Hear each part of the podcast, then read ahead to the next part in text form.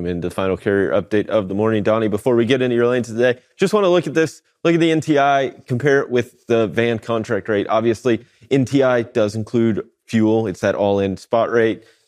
Contract rates don't. They're ex fuel or they might have a fuel component, but it's very small in comparison. So what you're seeing is spot market at a discount to Still. the contract market, which is normal, but not to the levels that we are. Because if you take fuel out of the, the spot rate, I mean, you're talking still a 70 ish, 80 cent gap between spot and contract when it should be about 20 cents. yes. So here, this is still, this this could be considered 50 cents too high almost, Mhm. Four- 40 to 50 cents too high.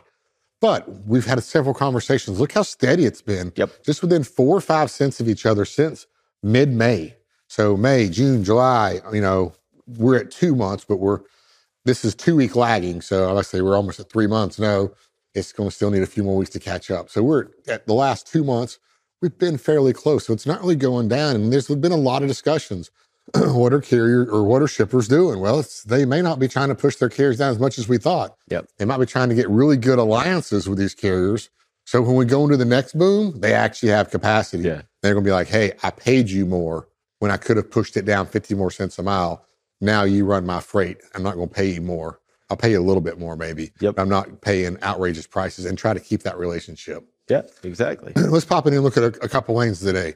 Richmond, Virginia. I, I, I've preached it too many times. Don't count out a market just because you think it's a bad market. Now, I'm not going to prove myself right on Richmond, but I'm pulled up Richmond just because you always got to check it out.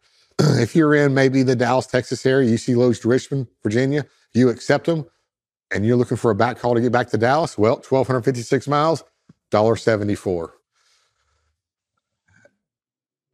You know what the rate out of Dallas is. It's not, they're not great. I mean, Yeah. it, call it what it is. It, that's tough.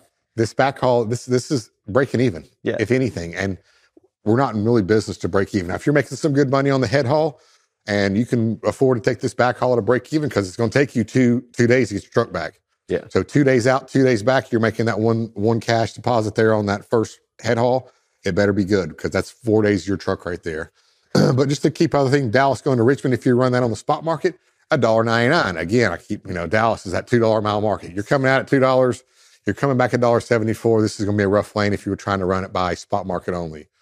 Uh, Richmond, Virginia, if you're in Memphis and you accept loads into Richmond, well, Richmond back to, to Memphis, $1.79. Again, that's Little- just cost, maybe making maybe a little bit. Yeah, little higher, little shorter. Yeah. Memphis going into Richmond, though, if you were running, looking at spot market, let's say you're based out of Richmond. There's a lot of carriers based in Richmond.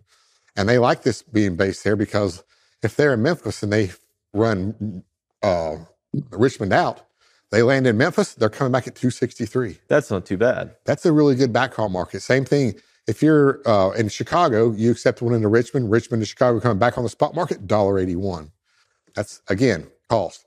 But if you're based in Richmond and you land your truck in Chicago, hottest market out there, coming back from Chicago, going back to Richmond, you're bringing your truck back in at, at 258. Yep. So there are some goods and bads, just like with every market, but always keep an eye. So basically, outbound loads in Richmond are similar to like a Texas or a Charlotte. They're they're not very strong. Hence is why people don't want to go there. Yep. So you have to get your money going into the Richmond market because coming out, let's just say Richmond to Harrisburg, well, 364, but it's only 100 miles. Yeah. Uh, Richmond to Atlanta, $1.96, again, less than $2.